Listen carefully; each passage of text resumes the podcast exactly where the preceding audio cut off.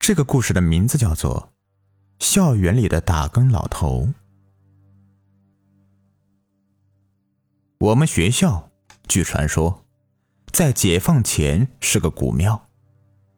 抗战时期，老和尚专门收留无家可归的孤儿，后来那些孩子被鬼子屠杀殆尽，老和尚把他们安葬在寺院，每天念经超度。还在安葬他们骨灰的地方。种了两棵柳树，来给那些死去的孤儿遮蔽阳光。到了文革时期，老和尚经常被红卫兵的小将们拉去批斗，把寺院糟蹋的不成样子。一次，小和尚没来得及跑，直接被红卫兵打瞎了一只眼睛。老和尚一气之下，在寺院的大柳树上吊死了。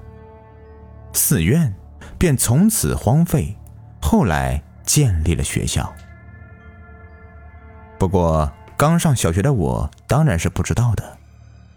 奶奶总是嘱咐说：“放学了就快点回家，别在学校玩。”好嘞，知道了。我是满口答应。刚上学的第一天，我就被打更老头给吓着了。他的脸色黝黑，还有一道伤疤。最吓人的是他的眼睛一明一暗的，这让我想起了邻居家的宠物猫的眼睛。他从来不笑，总是板着一张死人脸。我们上课的时候，他就去学校操场的两棵大柳树中间坐着，每一棵柳树的直径要四五个孩子才能抱得过来。时间过得很快。转眼我就上四年级了，对打更老头的长相我已经习惯了，有时候会跟他打个招呼：“大爷好。”“哎，放学了就赶紧回家。”声音听着嗡声嗡气的，让我很不舒服。有天星期五，我因为上课没有注意听讲，被老师留在班级补课。那时候的班主任非常严格，如果课堂上不好好学习，那他就陪你加班，一直把你教会为止。一直到七八点钟，老师这才匆匆而去。我收拾好东西，准备离开学校，走在没有灯光的走廊里，视觉受到很大的影响，看东西模模糊糊的。突然。我看见有人影在晃动，还以为是和我一样被老师留在班级的倒霉蛋呢。谁呀？咱俩一起走呗。我背着书包追过去，还一直喊着：“等等我，等等我。”突然，我前面出现了一道手电光，然后我就不敢再喊了。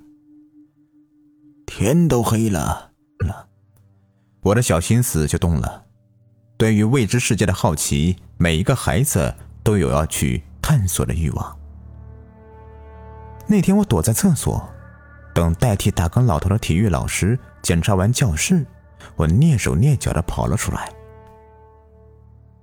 突然，前面两个人影吓了我一跳，仔细一看，是班级的死党金磊和马鹏。你们还没走呢？我捂着胸口，没好气的说：“来，在学校玩一会儿就走。”金磊捏着鼻子说：“哎，你们发现没有？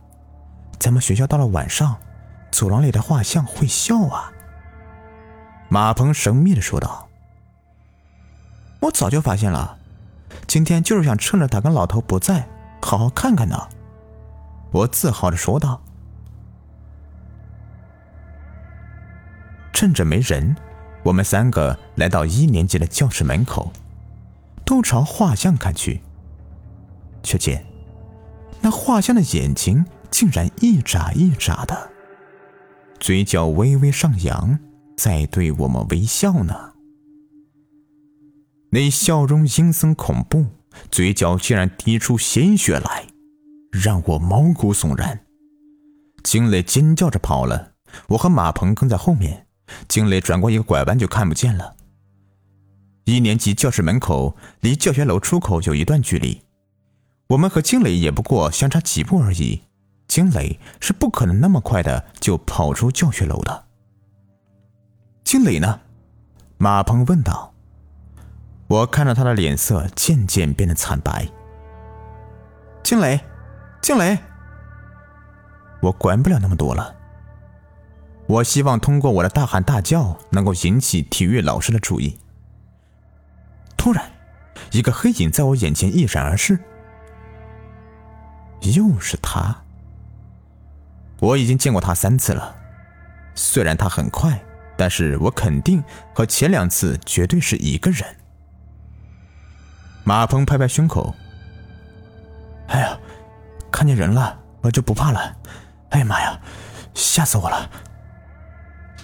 我俩追的那个黑影，到了教学楼门口，才发现是个小女孩，正甜甜的看着我们，一笑两个小酒窝，非常可爱。小哥哥，我胳膊掉了，能帮我接上吗？小女孩甜甜的笑着，手里还拿着一只断臂，断臂好像有生命一样的在微微的活动着。不过，那小女孩看我没有反应，有点高兴的样子，说：“来呀，来追我呀！”看着小女孩跑去的方向，有好多孩子在玩耍。这些孩子穿的像是民国时期的小褂，还有戴小瓜皮帽的。两棵柳树迎着风声沙沙作响，配合这些孩子的拍手，我看见惊雷和他们在一起玩得很开心。那些孩子的脸色惨白，头上有两只脚顺着秋风来回打晃。再往上面看，柳枝上正挂着一个吊死鬼，伸出好长的舌头看着这些小鬼，他很慈祥。接着月色看得很清楚，那分明就是那个老和尚。我抓住马鹏的手想跑，但我发现马鹏的手竟然是冰凉刺骨。马鹏感觉到我拉他了，他对我笑笑说：“嘿嘿，走，跟他们一起玩去。”我被马鹏拉的脚步踉跄，走了几步。进来，进来，我们来了！马峰兴奋的大喊。等我们走近了，就看见金磊笑嘻嘻的说道：“哎，你们干嘛去了呀？怎么一起玩呢？”刚才那个小女孩跑过来说：“小哥哥，小哥哥，我胳膊掉了，你能帮我接上吗？”我大惊失色，看得我是目瞪口呆，这才意识到不对，快走啊！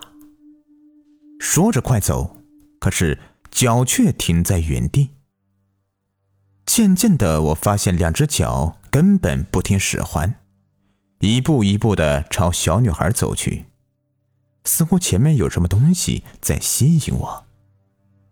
突然，老和尚出现在我的面前，他狠狠掐住我的脖子，我被他举得好高，我两只腿拼命的蹬着，那窒息的感觉真的好难受，仿佛生命即将离我远去。那和尚慈眉善目的，不过就是脸色惨白，好长的舌头耸拉着，左脸似乎是被人打坏了。看上去似掉非掉的，滴滴答答的淌着鲜血。一群孩子见老和尚来了，都围过来叽叽喳喳的说个不停。孩子，记住了，下辈子别那么大的好奇心。老和尚说完话，我只觉得浑身一轻，似乎我轻飘飘的掉在地上。我再一回头。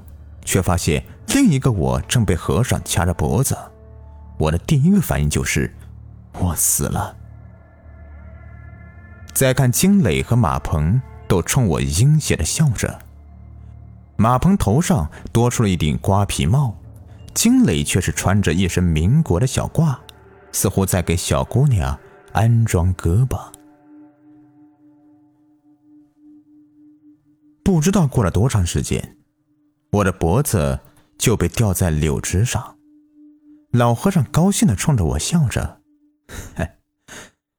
小子，我等了几十年，终于等到替身了。在柳树上吊死的没有替身就不能投胎。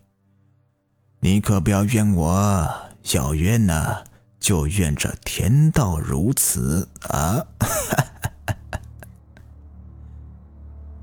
我眼睁睁的看着那些孩子在一口一口的吞噬我的身体，那和尚竟然慈爱的慢慢消失。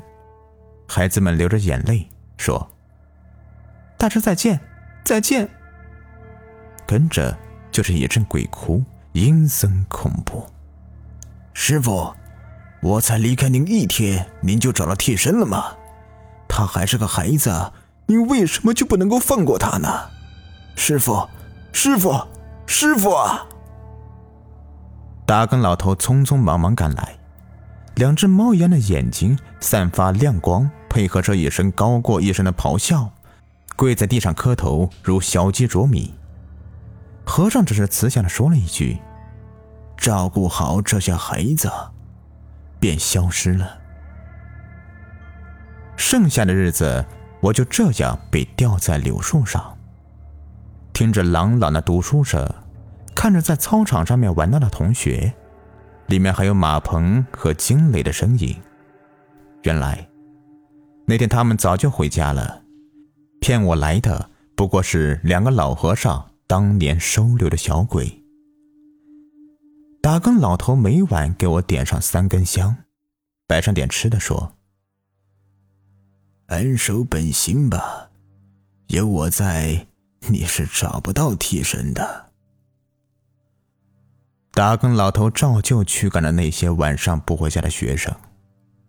我多么希望他再生一次病，再有个好奇心重的同学来探险，这样我就能像和尚似的永远解脱了。